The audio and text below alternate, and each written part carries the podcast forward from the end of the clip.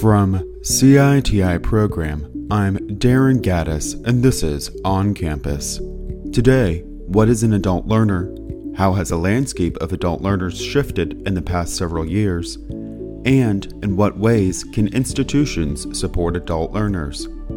I spoke with Kristen Becker, an assistant professor in the School of Library and Information Studies at Texas Women's University. Her research focuses on the impact of administration, leadership, and policy on stakeholders.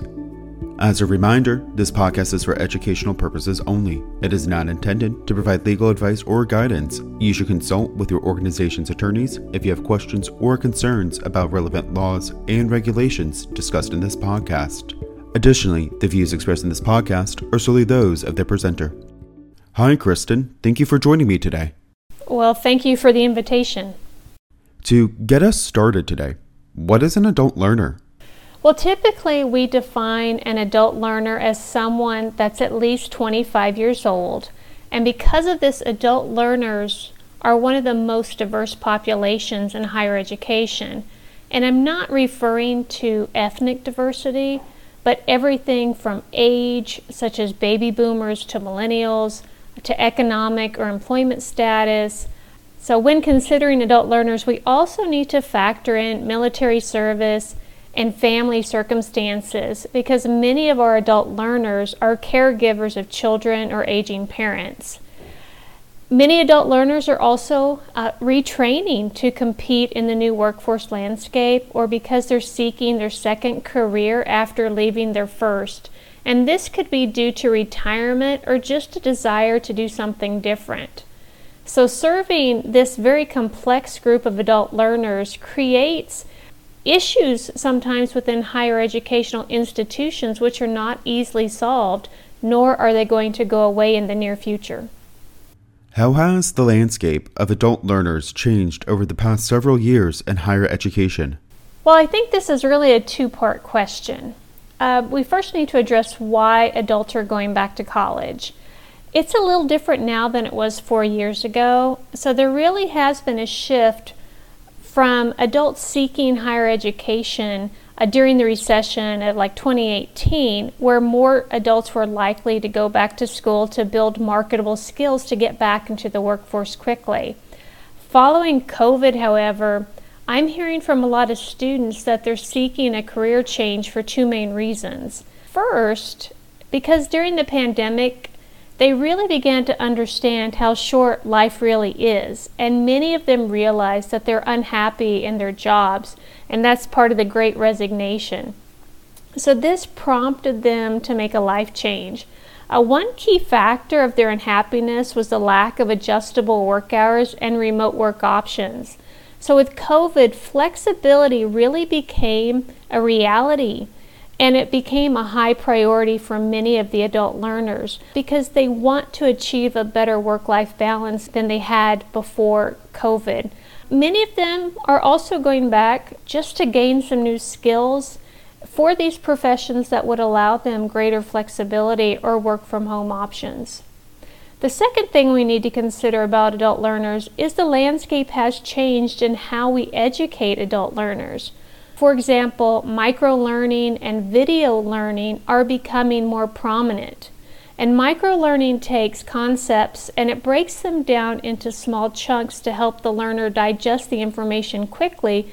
And then the learner has the ability to quickly apply this to a real world setting.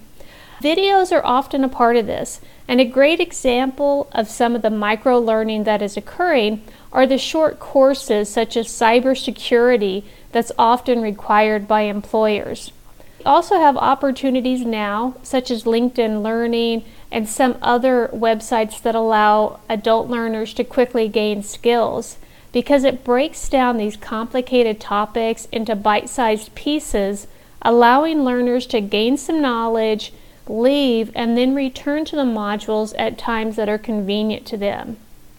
Something else that's fairly new in higher education with adult learners is game based learning or gamification. And this is a fairly new concept where higher education institutions are using game concepts to deliver educational messages. And this might be something like a Jeopardy like activity to deliver knowledge. And it really does appear to resonate with adults and improve their retention of information. In what ways may adult learners need different support structures than quote unquote traditional students? So, we do have Knowles' six assumptions for adult learners. The first one is that adults have self concepts and they're independent. Therefore, they have the desire to be empowered by the learning experience, whereas traditional students typically need instructors to facilitate and structure the learning process. The second assumption is that adult learners draw from background knowledge and a vast reservoir of experiences. In traditional settings, instructors usually create engaging methods for students to gain and retain knowledge. Uh, and this is because students often lack that previous experience that can help them understand and analyze the information. Adults do have this prior experience that allows them to see the application of the course content and assignments in these real world practical situations.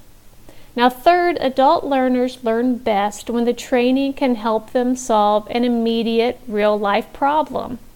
And this uh, centers on acquiring the necessary and often very specific skills for personal and professional development.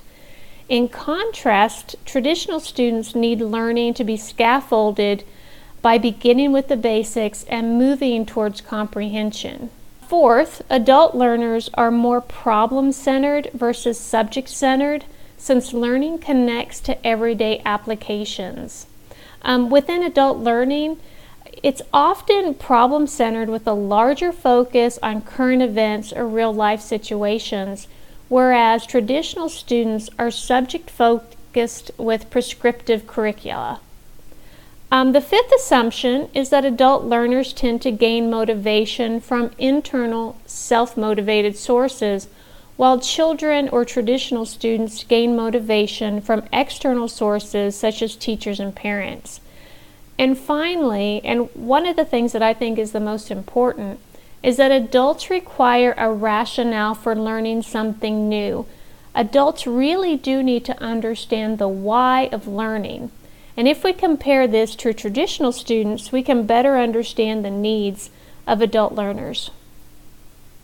I think a key takeaway when comparing traditional to adult learners is that faculty are considered primarily a facilitator of shared knowledge for adult learners, whereas teachers take on the role of bestowing knowledge to children or traditional students. What shifts have you seen in adult learners since transitioning back to campus following the COVID 19 pandemic?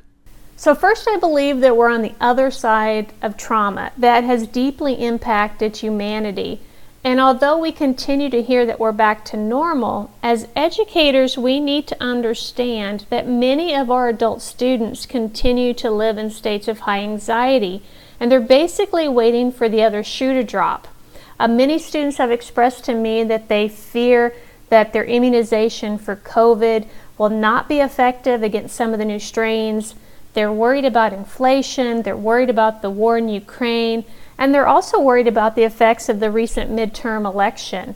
So, this uncertainty is manifesting itself in various ways. Um, for example, some students are showing a lack of focus by not completing assignments accurately. Um, I'm really having to do a lot more hand holding this semester than in the previous semesters with these adult students because they're not really taking the time to read through the assignment thoroughly. They're not maybe watching the videos. And my inbox is just filling up at an alarming rate of questions that I've never been asked before on assignments. Um, and also, uh, a lot of emails asking for additional time on assignments.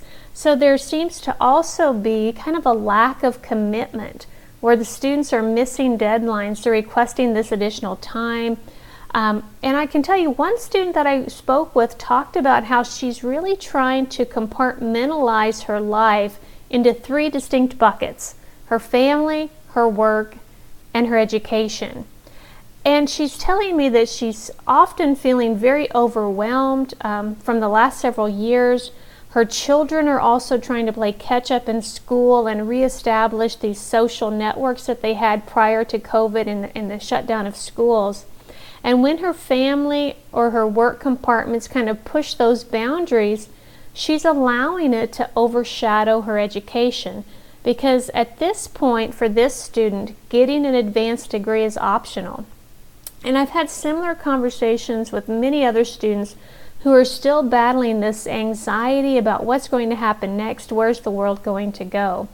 Um, so, just this feeling of being overwhelmed, and it does feel like students are trying to do too much at this point in their lives with trying to balance the complexities of a post COVID world, inflation, uh, work, life balance, and then adding on to it uh, this educational experience.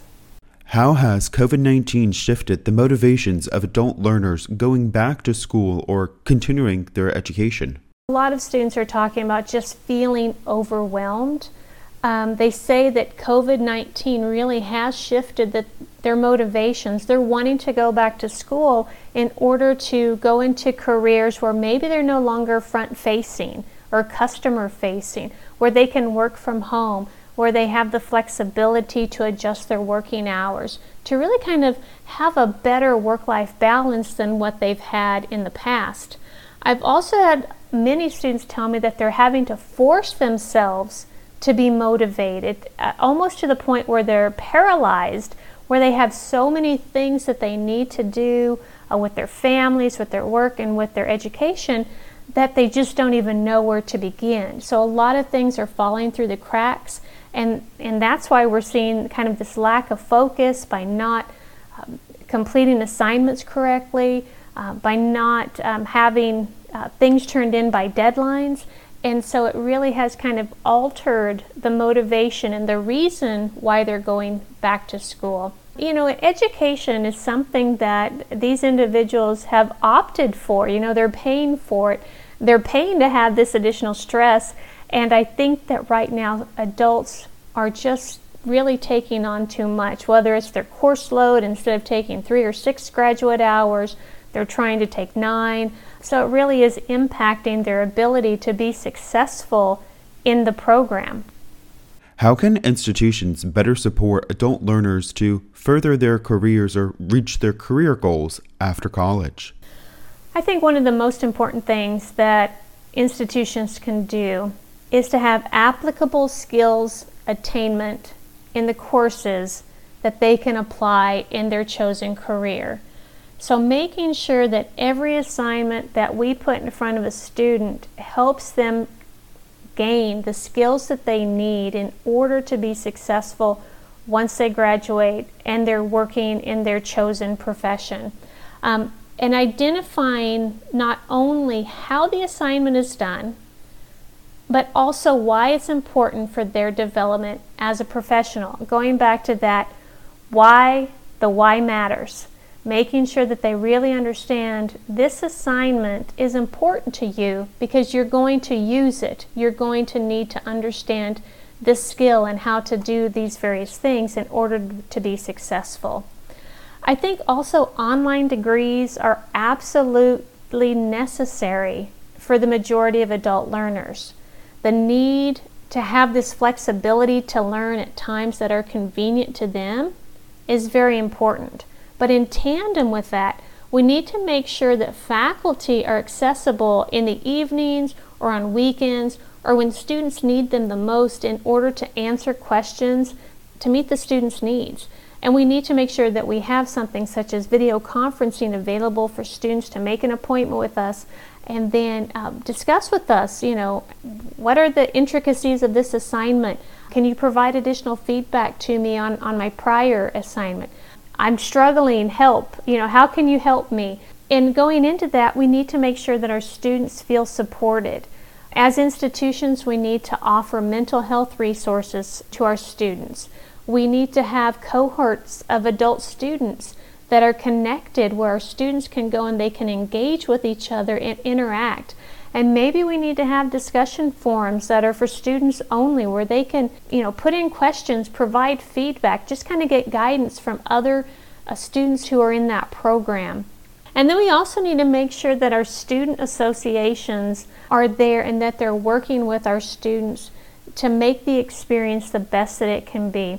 I know that our student uh, organization just recently they had like a craft time where anyone who wanted to they could sign up and the student association actually sent out the crafts to all of our adult learners uh, who wanted to participate and then they got into a, a video conferencing and they did the craft together.